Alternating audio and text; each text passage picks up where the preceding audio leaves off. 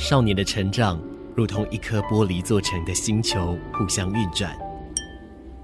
不同的星球像星星一样在空中相互辉映。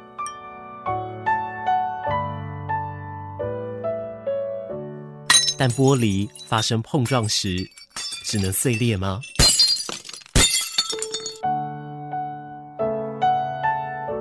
少年啊，来我的玻璃星球坐坐。你很特别，也很漂亮。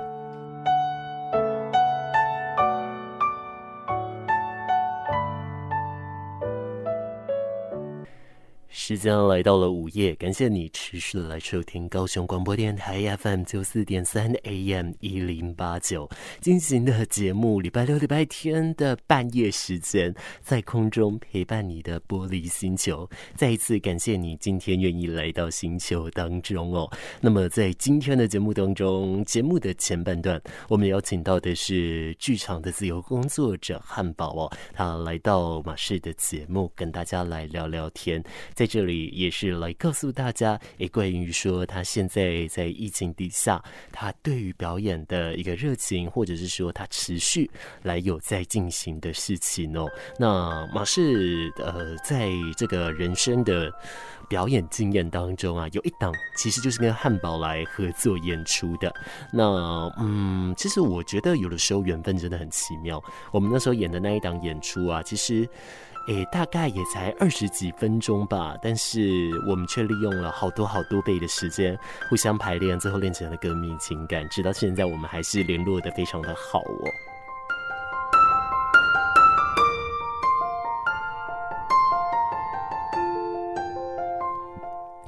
之前汉堡也有来到节目当中，但那个时候我们在讲的是他追求篮球梦。那但是在追求梦想的道路之间，汉堡跟你一样，他不是那么幸运的人。他是非常努力的人，那即便说，呃，他有了幸运，他还是必须自己非常努力。我想这个才是成功最重要的一个关键呐。那当然了，也是要非常自律喽。那像汉堡相关的这个自律，就显示在他的身形上了。他身形其实几乎没有任何多余的一丝赘肉，甚至是多余的体脂肪哦。其实他的运动量来说，算是非常非常大的。这对于一个演员来说，拥有肌肉。拥有这么大量的武器，对他来说自然是比较好的喽。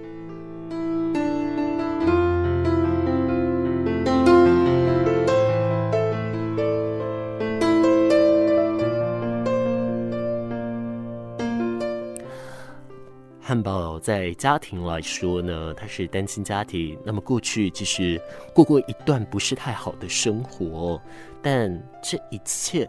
都已经过来了。我们等一下在节目当中，我们不会花太多的时间来锁定在过去的比较难过的回忆上。相形之下，我们会来提醒大家的是，怎么样在现在这个时间点，乍看之下，对于艺文环境，对于任何的一些对表演的事业上来说，看似停摆，但是汉堡。怎么样利用了这一段时间来持续的精进呢？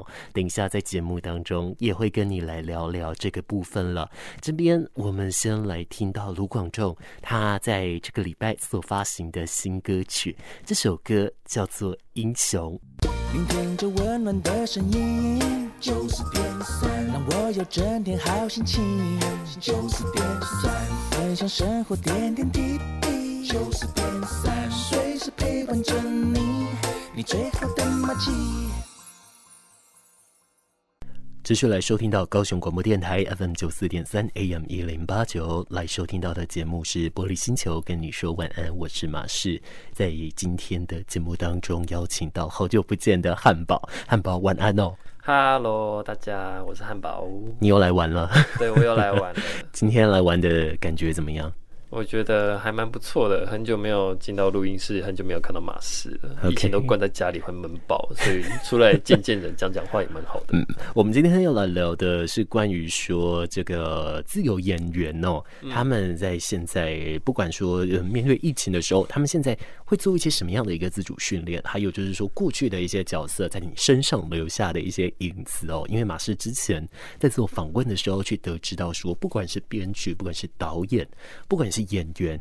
他们都会在他们所琢磨的角色上有了自己的另一面的分类，但是这一些分类或者是自己的那另一面，有可能是自己本身不知道，有可能是本身自己知道把它拿来用，但是这一些他都会再回馈成礼物回到我们演员本身身上。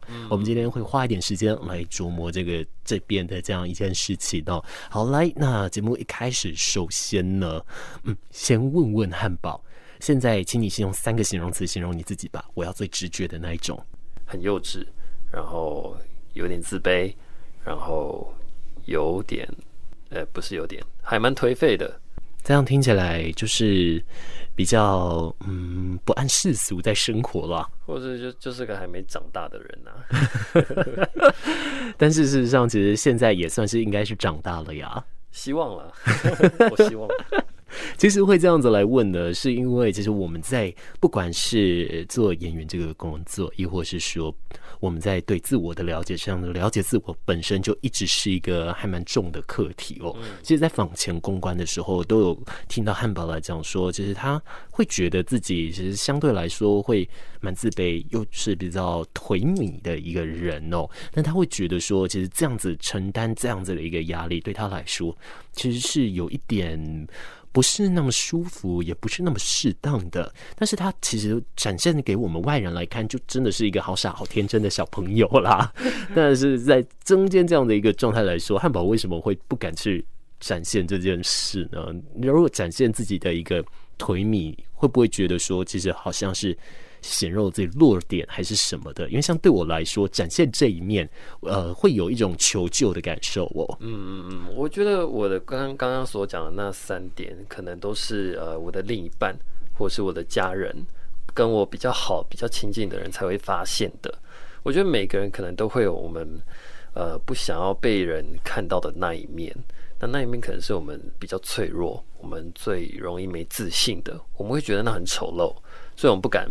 很轻易的把它拿出来给大家看，所以以至于说，就会在很多人面前，很多时候，诶，你看到是这样子的我，可是我们的另一半跟家人却说着不一样的形容，他们会觉得没有啊，汉堡其实还蛮自卑的啊，没有啊，在家是怎么样怎么样，他没什么在努力的，诶，没有没有，你们看错，你们看到只是表面的他，所以我觉得其实每一个人都会有不同的面向，我们会有内心比较。呃，不敢展现给大家看的那一面。嗯哼哼，那这当然是一定的，只是说当。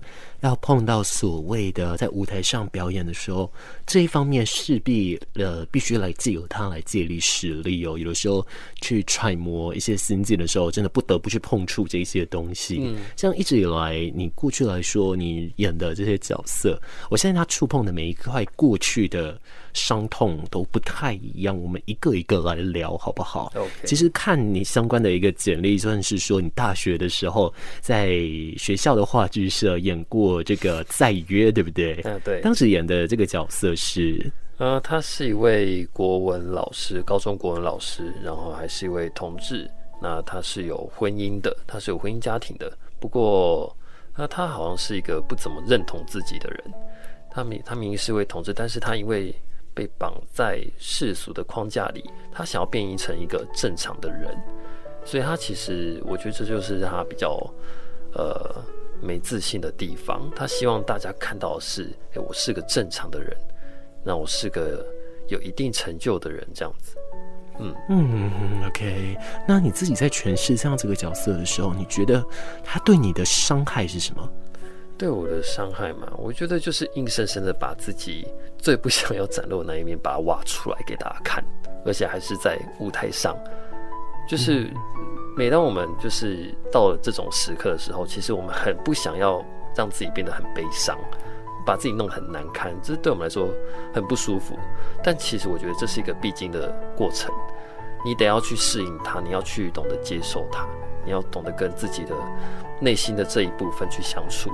所以这过程其实很漫长，你也会觉得还蛮辛苦的。对，所以我一开始接到这个角色的时候，其实。第一，第一个观点是，喂，他在想什么？我完全不能理解。那慢慢的认识他之后，就会觉得这个角色还真不容易。对，嗯嗯嗯，OK。那其实慢慢的有了这样子的这个角色，那后续，诶、欸，你再回来高雄之后，因为汉堡以前大学他读的是在北部的一个学校哦，嗯，再回到高雄之后，又来触碰到一些其他的角色，包含说我们之前哦几个月前我们在节目当中呢聊到比较多的就是关于陈的这一个他这个角色。那你觉得他这个角色相反的，他回到你身上的礼物是什么？呃，我觉得像这个故事或这个角色，他要。告诉观众是我们能不能跟我们能能不能原谅自己，或者是原谅某一个人，原谅我们过去的某一段很不堪的过往，不要让不要让这一段不堪的过往变成是这这一辈子你好像都无法放过的东西。可是为什么这个他这个角色，嗯，他呃他呃去诠释出来的是不要去不要去纠结，要去原谅过往，这跟他的剧情本身是有关系的吗？我觉得最大的关联是这个角色的成长，因为在故事中，他后来呃回头找另一个我的时候，他其实是已经有一段的人生历练了，他已经长大了，他不再是当年那一个呃需要被保护的小朋友，他已经不需要换换成他在保护别人。那为什么他有这个转变？这是我必须去做功课的。这中间这段经历让他成长了。那经历了哪些事情？我们都会因为克服了某些东西，经历了一些过程，所以我们成长了。这样，我们比较能够，甚至是比较能够理解当时那个时候伤害我的人，他当下是什么样子的状态？为什么他会这样？他可能不是故意的。对，我觉得这是这个角色有成长的地方。嗯，OK，那同样的，因为还是总是要去面对自己比较痛苦的一些事情嘛。嗯，你在呃去捏塑这个角色的时候，或者是说你再去演出演绎他的那一个状态的时候，你怎么样去克服你心中那个必须跨越的障碍呢？其实我觉得这点对我来说可能还好，不会算太难，因为我有类似的经历在童年的时候，所以。第一次看到剧本的时候，这个角色当下发生那些事情的当下的感受，我是很能够理解的。虽然是完全有点不一样，但是我相信小朋友那时候经历那些 那些还蛮有点残暴，然后有点令人害怕的那个过程，我是能够理解的。所以懂他并不难，但难的就是要怎么找回那时候的恐惧感。对，我必须把它。有点真实的放在舞台上给大家看到，嗯，那我觉得，哎、欸，这个角色比较难的是他后来的人生，他后来的那一段经历，像我刚刚讲的，他中间经历了什么事情，所以我觉得这部分是我还没有经历到的。对，我就以我个人而言，小时候发生的那些不堪的过往，到现在我可能都还在学着怎么跟他相处。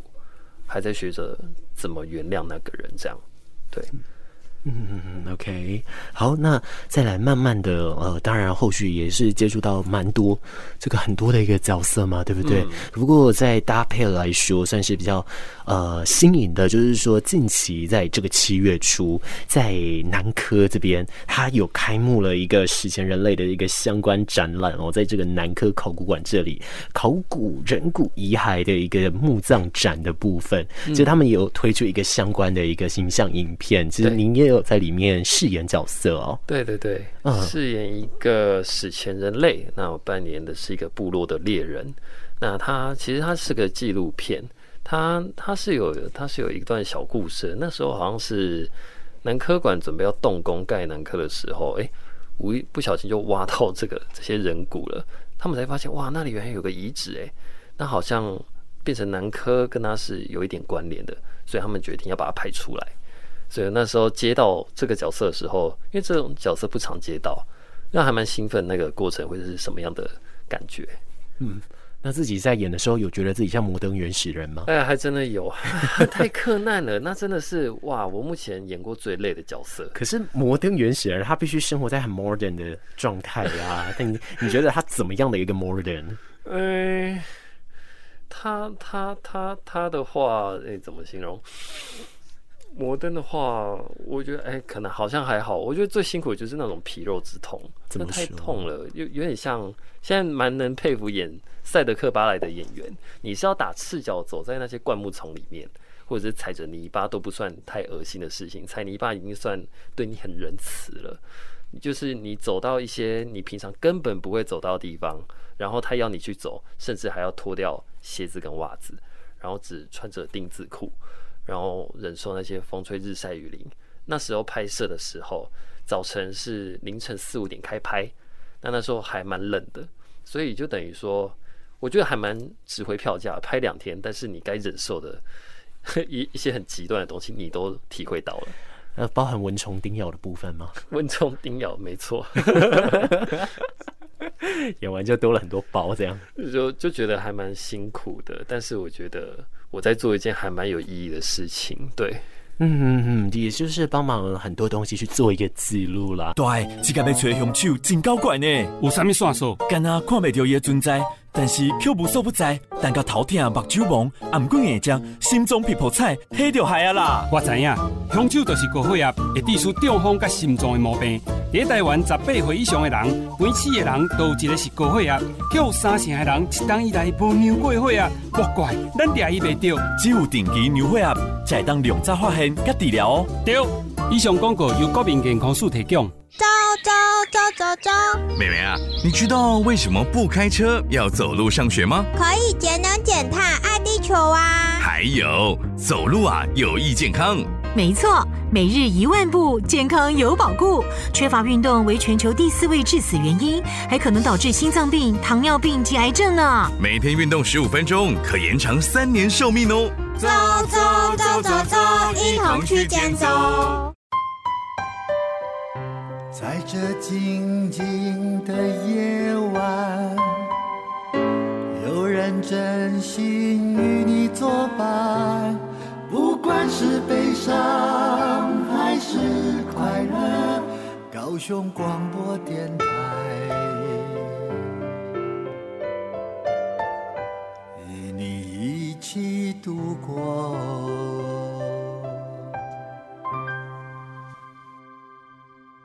其实不外乎来说，演员的一个工作，吼，他就是帮忙大家去留下一些记录，还有就是帮我们去发现我们自己，甚至说去启发世界不一样的一个样子。嗯，所以我才会一直觉得，在现在的一个后疫情时代，亦或是说在现代比较纷乱或是资讯比较混乱的时候，其实我们都还是可以慢慢的去找到说，其实这一些古典的艺术，它带给人的一种感受吧。嗯，这是我自己的一个想法啦。但是我觉得，我们回归回我们的主题，就是说关于这一些角色。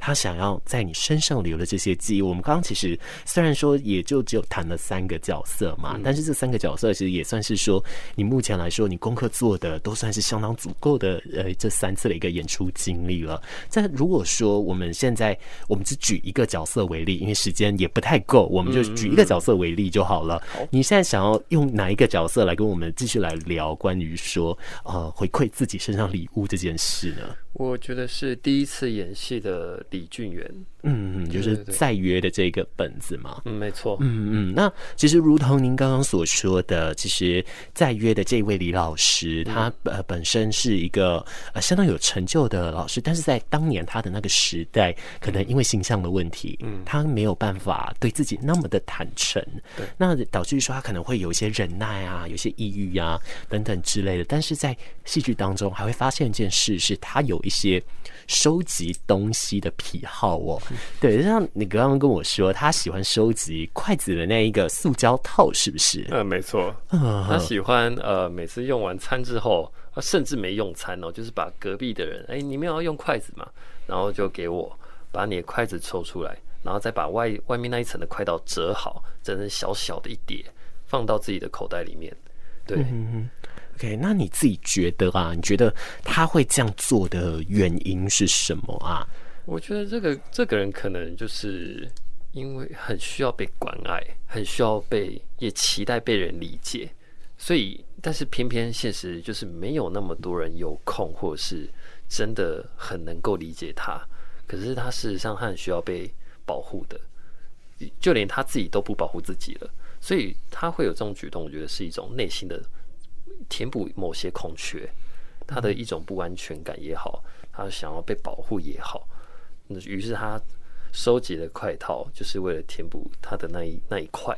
这样子，嗯，也有可能跟他过去的一些记忆相关了哈。是，OK，那这一部分我们不爆雷，大家其实呃网络上找正版授权影片或者是找正版剧本来去阅读哦，哎、嗯欸，这个部分你就可以得到相关的一个解答。但是同样这件事，我们先从比较简单的跟收集来说吧。我相信一个人在成长或多或少都会有为了收集某些东西为之疯狂的时候。对于汉堡而言，你自己过去来说。收集了什么样的东西啊？我自己小时候，我真真的是一个很怪的小孩。我应该是大概从小学一年级的时候，然后就开始有了个习惯，就是收集笔芯盒，而且一定要是空的，因为如果拿有笔芯的、有笔芯的笔芯盒来玩的话，里面的笔芯会断。然后我不喜欢它那个敲打声音，所以它一定要是空的。那还有就是扑克牌，扑克牌我不分颜色。也不分它是什么的款式，只要我好像就喜欢那种数量多，然后都长得一样的，长得差不多的，哦，然后稍微有点不同的差别，我就很喜欢收集它。对，OK，那你收集这一些东西是为了小时候当然就觉得哎、欸，好好玩哦，就很想玩它，就纯粹小孩子嘛，就想要玩。那我现在长大回头想，又又演过李俊这个角色，就觉得哎、欸，当时的我好像。我的内心是不是缺了哪些东西？所以我会需要这些小小的东西来帮助我。就像，就像某些人他会收集一些玩偶，摆在自己家里的某个柜子上，我就会觉得他可能就想要跟某个人讲话，但那个人不在，于是透过这娃娃这样子。嗯，马氏现在的家里，呃，床边是布满着大概四五只的娃娃，床头上有大概三个无垢面具。嗯，那这样我是想跟谁讲话？你看得出来吗？真的看不出来。那你过去收集了这一些的话，嗯，你现在有答案说关于过去你所遗失的一些东西吗？哎，我觉得那时候真的还蛮需要陪伴的一种陪伴。喂，我在学校的人缘还算不错。真的是蛮好，又蛮会运动的，所以认识的朋友都蛮多的。可是这时候也蛮悲伤的，明明跟你好的人那么多，但是真的跟你是知心好友的却没有。那再加上我又是单亲家庭，然后又是家中的长子，所以肩上背负的压力从小就有了。所以这时候你就很需要有东西，呃，跟你对话，跟你宣泄你的心情。学姐，你当时哇，一整天上学下来这样，忍受好多的言语上的责骂，课业上的压力也好，所以你就会想，很想要赶快抽一点时间，就把自己关在房间里面，跟这些空的笔芯盒、扑克牌说一点什么话，这样子。嗯嗯，你觉得他们曾经回应过你吗？他们哦，他们算是有回应过我吧。我不晓得是我自己的感觉还是怎样，可能我对一个物品久了就。还蛮有感情的，我会觉得我把我的心灵都寄托在他身上了。嗯，如果啊，以因为当然我们可能小时候我们可能还没有办法这么确切的去感受哦。嗯，那如果说现在我们成为了演员，我们用演员的想象力，嗯，我们使用了我们自己所理解的这个世界，嗯，你觉得当时那些比心盒他会怎么样来安慰你？他会跟你说一些什么？但我觉得他们好像帮我分担了一点什么。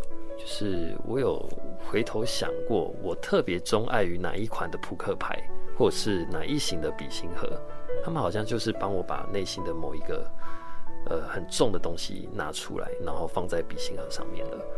可可能那时候我压力，我有一阵子压力非常大的时候，我那阵子收集的扑克牌跟笔芯盒就超级大，笔芯盒一定是比较粗型的那一种，可以塞很多笔芯的那一种。然后扑克牌它的面积也比较大，比较宽，我看了就会觉得像心情舒畅了这样子。那怎么不打算直接拿一个比较大的一个方形铅笔盒？因为不好玩呐、啊，它不能拿起来摔啊。对，可以。但其实每一个人他过去来去玩的一个状态，就是当然都不太一样了。嗯、对，因为你这样子在讲的时候，你就让我想到我小时候我在玩的一些东西，反而跟我的弟弟。还有我的表哥，他们玩的不太一样。嗯、我的表哥他是非常喜欢自然类的，嗯、所以我以前去他家，他大部分就是养昆虫，哦、就是什么各种的呃甲虫啊、鸡母虫啊等等的。那我每天去他家，我就是负责开始抓着他的肩膀，因为我会怕。我就开始听他说：“哎、欸，这是什么虫？它的特性是什么？这样子。嗯” 那我弟弟就也很喜欢昆虫，所以他每次听我表哥讲话都津津乐道。但他也，我弟弟很喜欢玩一些类似枪战啊，或者是比较硬性的东西。但是我基本上就是拿着那个纸娃娃，不然换套装的那一种，或者是可以操偶的那一种布娃娃，亦或是芭比娃娃，还有那种呃这种扮家家酒这一类的，就很喜欢这种角色扮演类。所以我现在你让我去回想到了我。过去的样子，似乎就是一个很享受在跟自己对话的一个人呢。我，你让我这样去慢慢去我去找到这件事，但当然无非也是因为这样，所以我好像会有那种也是缺乏了一点陪伴的一个感受哦。但这样子这个部分，我们就要讲到一。点点的玄学，因为汉堡跟马氏一样都是水瓶座啦。但是其实这个部分呢，并不是要说不好，而是说，呃，水瓶座还是还有像天秤座，也有一点点这样的检讨，就是他们在跟人对话的时候，他们跟人都很好，但都是会带一点疏离的好哦。对，对，大家要进来的时候，就是哎，到这里喽，不可以喽，这样子的，我还蛮认同概念。对，但是当然了，同时也要说，如果因为这样子，那。如果说有一个人，他真的看到汉堡的一个颓灭，看到你的自卑的时候，代表你是完完全全去认同他的。而我相信，现在会看到你这一个面貌的人，基本上应该是屈指可数啊，真的是很少的。不过，会想要反问一件事：为什么你会想要用这一方面的，嗯，这把这一方面反而想要展露给他们看呢？嗯，我觉得也不是我想要。只是他们离我真的太亲近了，他们就是都在我身边。像我刚刚讲到，跟我很要好的朋友，他可能最常跟我讲话，可能他的朋友圈最能够跟他讲话的也只有我。那家人就不用说，我们都住在同个屋檐下，那另一半也是一样。所以我觉得不是我们不想，而是我们很放松的时候，我们对这个人是完全百分之百的信任，完全信任他，所以我们变得很放松。那在他们面前，我们就有更有可能。展露出我们的另一面给他们看，所以才会说，诶、欸，同居的男女最容易吵架。我我我我想这可能是其中一个原因。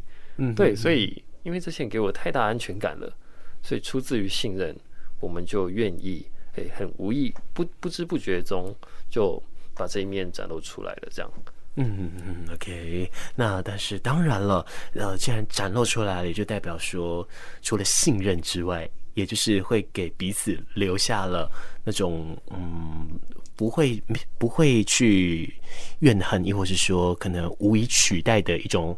礼物吧，他事后回想起来，其实都是蛮甜的一些回忆哦，还蛮好的。对对对，那我们刚刚其实原本呢、啊，我们在节目开始的时候是想要来聊的是，呃，这个李俊元这个角色，他后来回到你身上的一种礼物，因为他毕竟是从你自己去分裂过去的，而且这样整个听下来，其实李俊元这一位角色。他跟你的生活是完完全全不一样的哦，嗯、是。对啊，你自己再去跟他做一个很大量的一个分类，或者说你在让自己去演绎他的时候，你是怎么样去抽丝剥茧？那他们最后成为了什么礼物，回到了现在的你身上？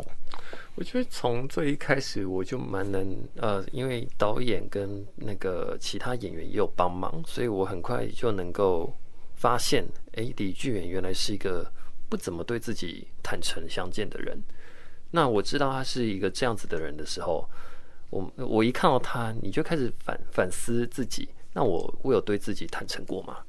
我是真的是这样子的黄汉伟吗？这样子，所以我觉得这个角色，他有时候当演员最有趣就是这样子。你认识的一个角色，他回馈给你的就是这个。你从他身上看到了你自己身上你不曾发现过的问题。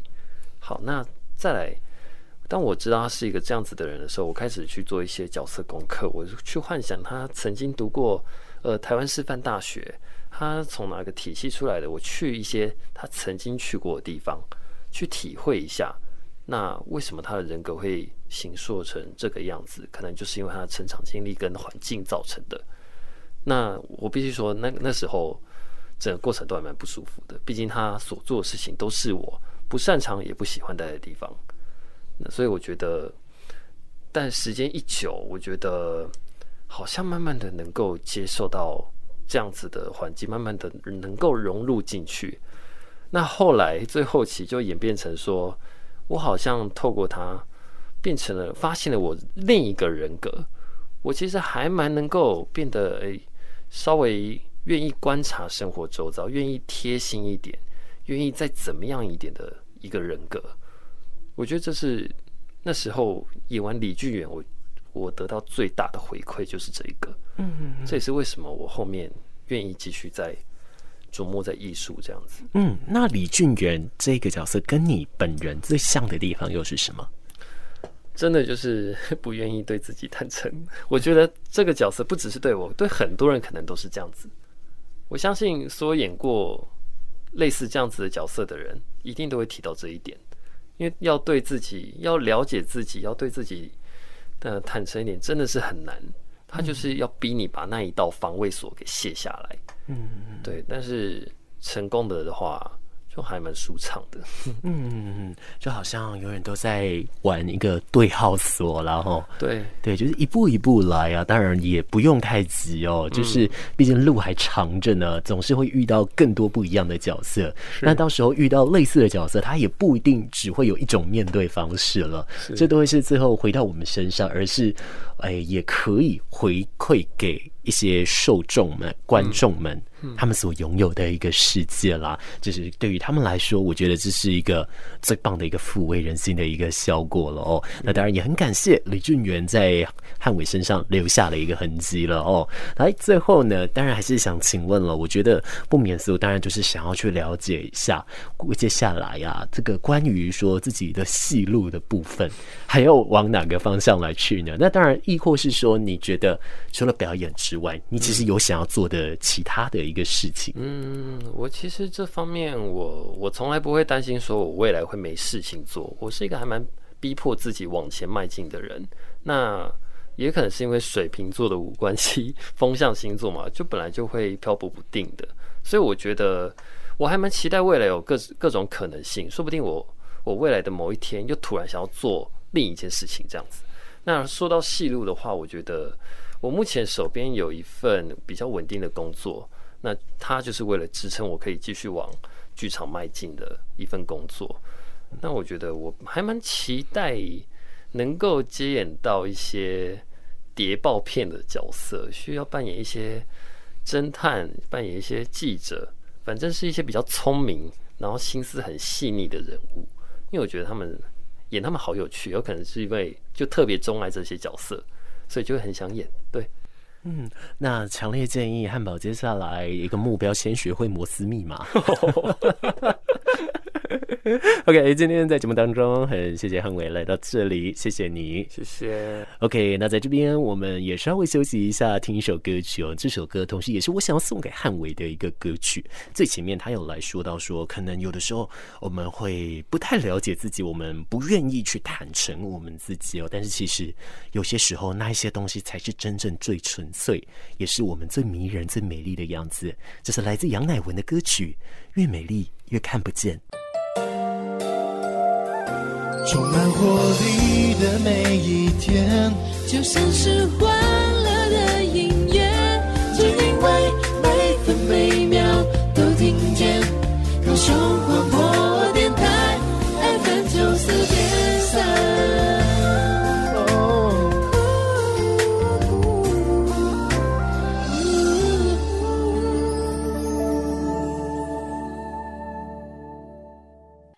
这是孙燕姿，她翻唱 Beatles 的经典歌曲《Hey Jude》，那也似乎就是在跟 Jude 来说，要好好的去谈一场恋爱，好好的体会生活哦。